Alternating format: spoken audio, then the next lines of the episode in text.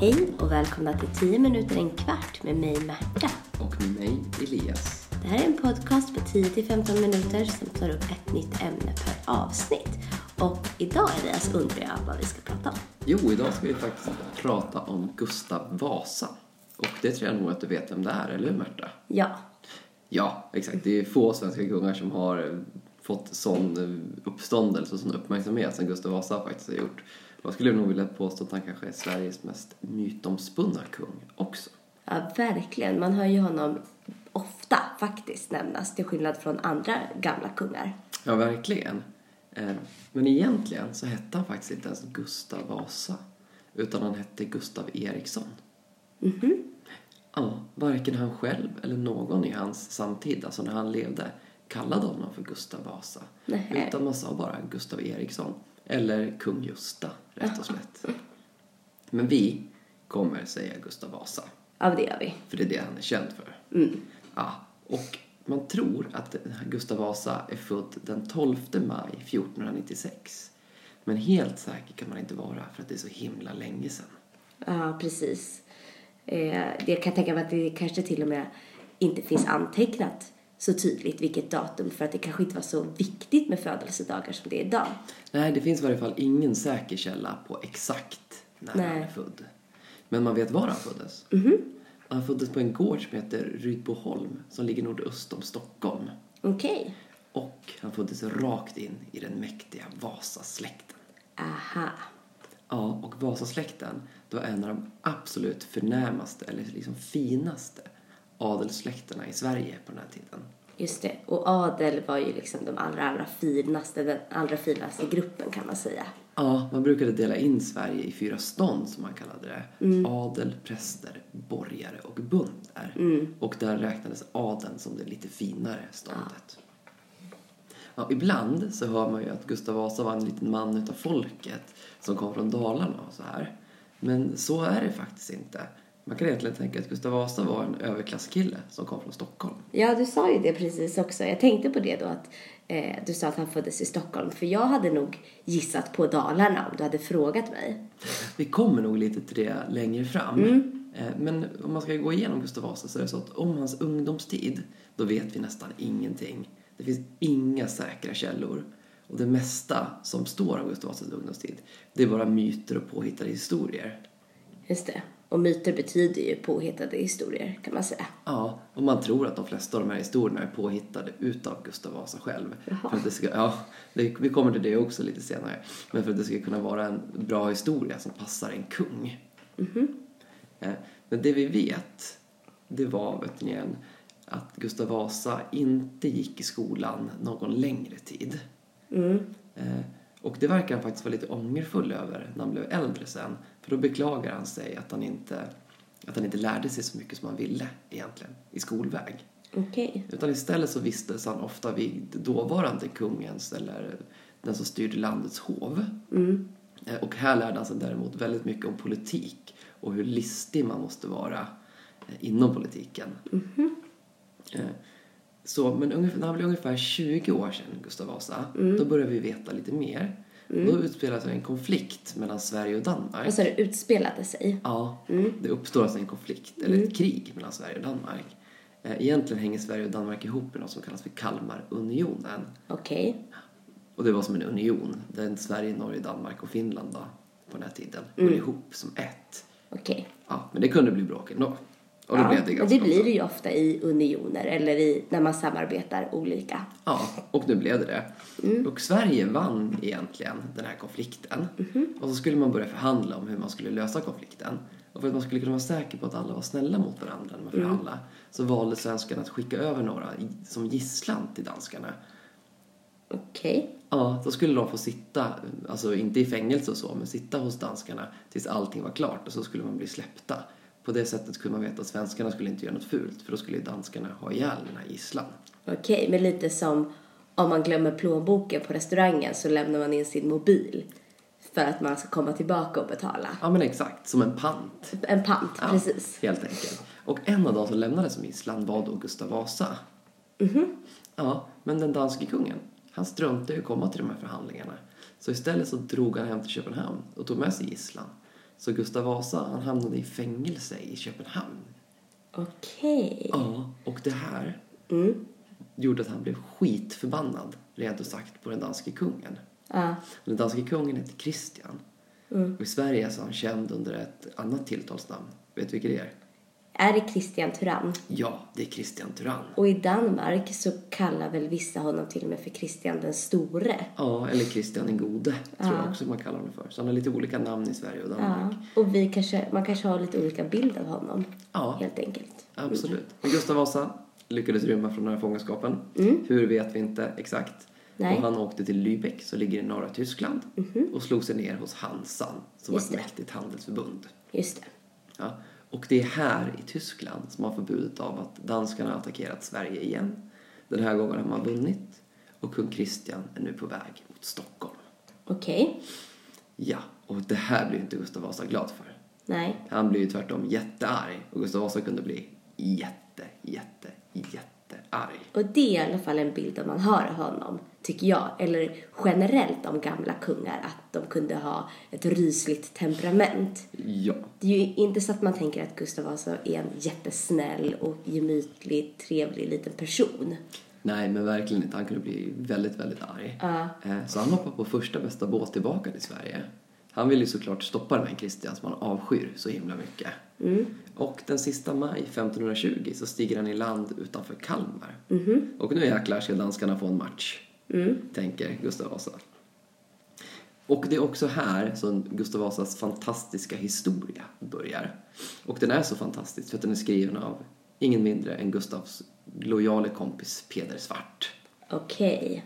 Ja, vi ska snart berätta lite mer om den här historien eh, och vad som händer. Men det är väldigt viktigt att komma ihåg här att det är högst troligt att Gustav Vasa själv i efterhand har bestämt exakt hur den här historien ska skrivas. För att det ska passa honom och för att det ska låta som att han är en, ja, men en jätte, jättebra och rådig och stark person. Så man kan nästan tänka sig att vissa delar i historien om Gustav Vasa skulle kunna vara rena lögner. Ja, vi kan väl sluta oss till att stora delar av den historia om Gustav Vasa som vi snart kommer få höra är stora lögner.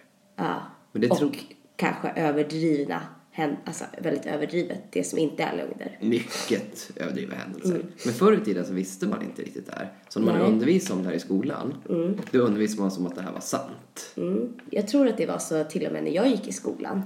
Ja. Vilket är typ bara 20 år sedan. Ja, du ser. Eh, Och det var ju precis det Gustav Vasa ville då. Att Ja. man skulle göra. Så Han lyckades. Han. lyckades verkligen med sin propaganda.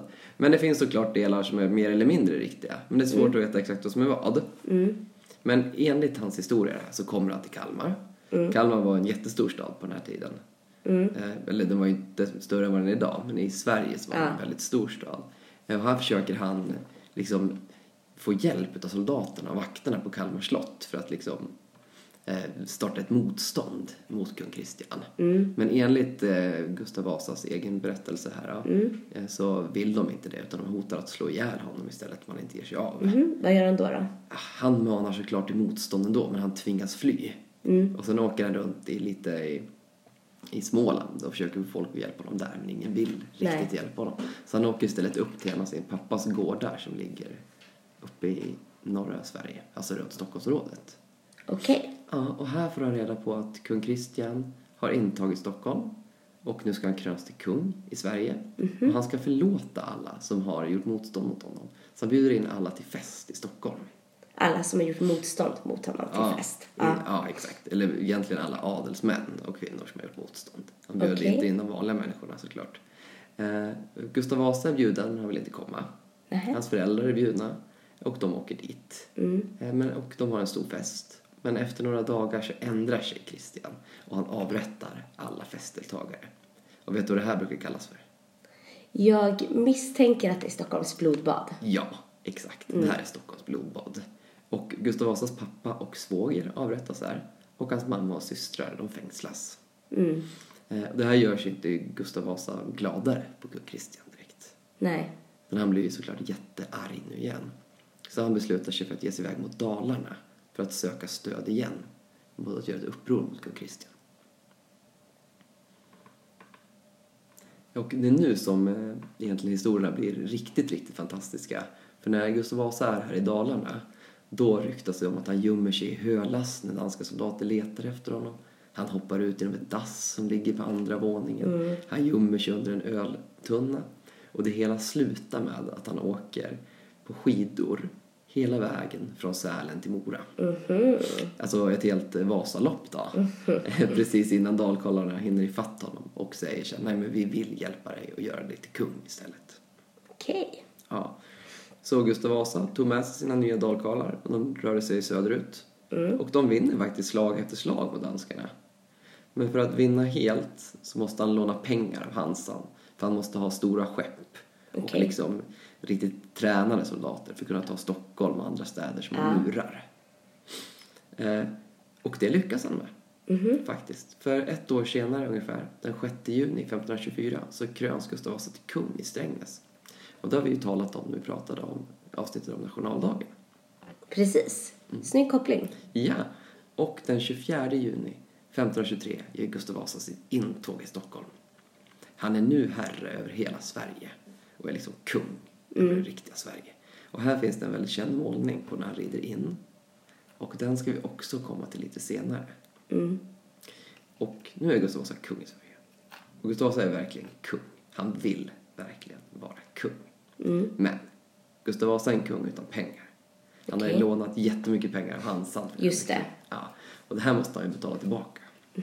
Så han börjar med att förvandla Sverige, som varit ett katolskt land, till ett protestantiskt land. På en natt bara så säger han så här, nej, nu är det dags att sluta vara katoliker, nu ska vi bli protestanter istället. Okej. Och det gjorde han för att kyrkan var väldigt rik och hade mycket rikdomar. Ja. Och Gustav Vasa ville ha de pengarna själv. Okej, så det var inte hans djupa protestantiska tro? Eh, nej, det här har man väl diskuterat mycket genom åren. Eh, och antagligen så han var mycket mer religiös än vad vi är idag. Ja. Men det var antagligen för att han ville åt kyrkans pengar, deras jord och att göra sig själv mäktigare. Ja, jag fattar. Ja. Men det här tyckte inte folk i Sverige om. Nej, vi hade varit, såklart. Vi hade ju varit katoliker i tusen år. Ja. Det är längre vi har varit protestanter idag. Så det blev jätte, jättemycket uppror mot Gustav Vasa. Ja, och på den här tiden var det väl inte heller okej att man, eh, okej men jag väljer att inte vara det. Utan det var så här, alla blir det här nu. Det här gällde alla. Mm, för det bestämde kungen. För det bestämde Gustav Vasa. Men folket gjorde uppror och gjorde motstånd. Men Gustav Vasa han är skicklig på att vara kung. När han kan både vara slug och hänsynslös när han behöver det. Och kunde han inte vinna de här upproren med våld så använde han list och lögner. Och han lyckas slå ner alla uppror. Och redan 1544 så driver han igenom nästa stora förändring i Sverige. Tidigare hade det varit så att man kunde välja kung i Sverige. Det var inte alls säkert att kungens barn skulle bli kungar eller drottningar. Nej, så är det ju nu att, att man ärver. Och så är det nu. Och det kan vi tacka ingen mindre än Gustav Vasa för. Eller kan vår kung och hans barn tacka Gustav Vasa Ja. för. För Gustav Vasa bestämmer att Sverige ska bli ett arvkungadöme. Från och med nu ska det hans barn bli kungar. Och det är alltså från slutet på 1500-talet. Ja, eller mitten av 1500-talet Okej. beslutar man det. Ja, 500 år sedan då. Exakt. Eh, Och då kan man ju tänka på att vi hade ju ett avsnitt där vi pratade om eh, drottning Kristina. Mm. Och då kan man säga att drottning Kristinas farfars pappa är. Gustav Vasa. Aha, alltså hon är en frukt av det här arvs... Eh, Ja, hon är verkligen en frukt av det arvskungadömet. Ja. Utan Gustav Vasa så hade antagligen hon inte blivit drottning. nej. Vilket hon i och för sig kanske hade varit nöjdare med eftersom att hon avsäger sig tronen. Ja, det kanske. Det får vi Men aldrig det veta. är en annan historia. Ja, men Gustav Vasa driver sen också igenom att alla ska betala skatt. Och det, har man gjort tidigare också. Man är väldigt noggrann med att kartlägga var alla bor någonstans och hur mycket varje person ska betala i skatt. Och att uppdatera det. Och där kan man ju faktiskt säga att det här lägger han lite grunden till det moderna Sverige. Men vi är väldigt noggranna och vi kan kartlägga och vi har en organisation som kan samla in information i hela landet. Men hur var han som privatperson då, Gustav Vasa? Vi har varit inne lite på de olika bilderna utav honom. Och att det finns väldigt många bilder, eh, eller tavlor som är målade utav honom. Och här måste vi vara jätteförsiktiga. För vi vet egentligen knappt hur han såg ut på riktigt. Nej. Nej, vi vet ju bara att han beställde alla porträtten själv. Ja, precis. Ja, för det fanns ju inte kameror. Nej, ingen kamera, ingenting. Utan då fick man måla av honom. Och då var Gustav Vasa noga med att säga till att han skulle se stilig och snygg ut. Och det kan man nästan se på den här bilden vi pratade om när han rider in i Stockholm. Att det är en väldigt ståtlig kung som rider in. Men ingenting varar ju för evigt. Och 1560 så avlider Gustav Vasa. Han blev nog ungefär 64 år gammal. Just det. Ja, han ligger faktiskt begravd i Uppsala domkyrka. Eh, och något vi vet det var att han var väldigt bra på att framställa sig själv som duktig och god. Och det har han ju verkligen lyckats med. Mm, verkligen. För vi talar ju som vi var inne på väldigt ofta om Gustav Vasa. Och det är väldigt många saker i vårt land som bär alltså, hans namn. Vi har nämnt Vasaloppet. Men det finns i varje stad en Vasagata. Ja. En- Vasa skola brukar Vasa finnas. skola, Vasaparken Ja. Mm. kan finnas. Många företag heter något med Vasa. Vasakronan. Vasaskeppet. Vasaskeppet, ja, är ju döpt efter honom. Eller efter hans barnbarn Gustav Adolf då, egentligen. Ja.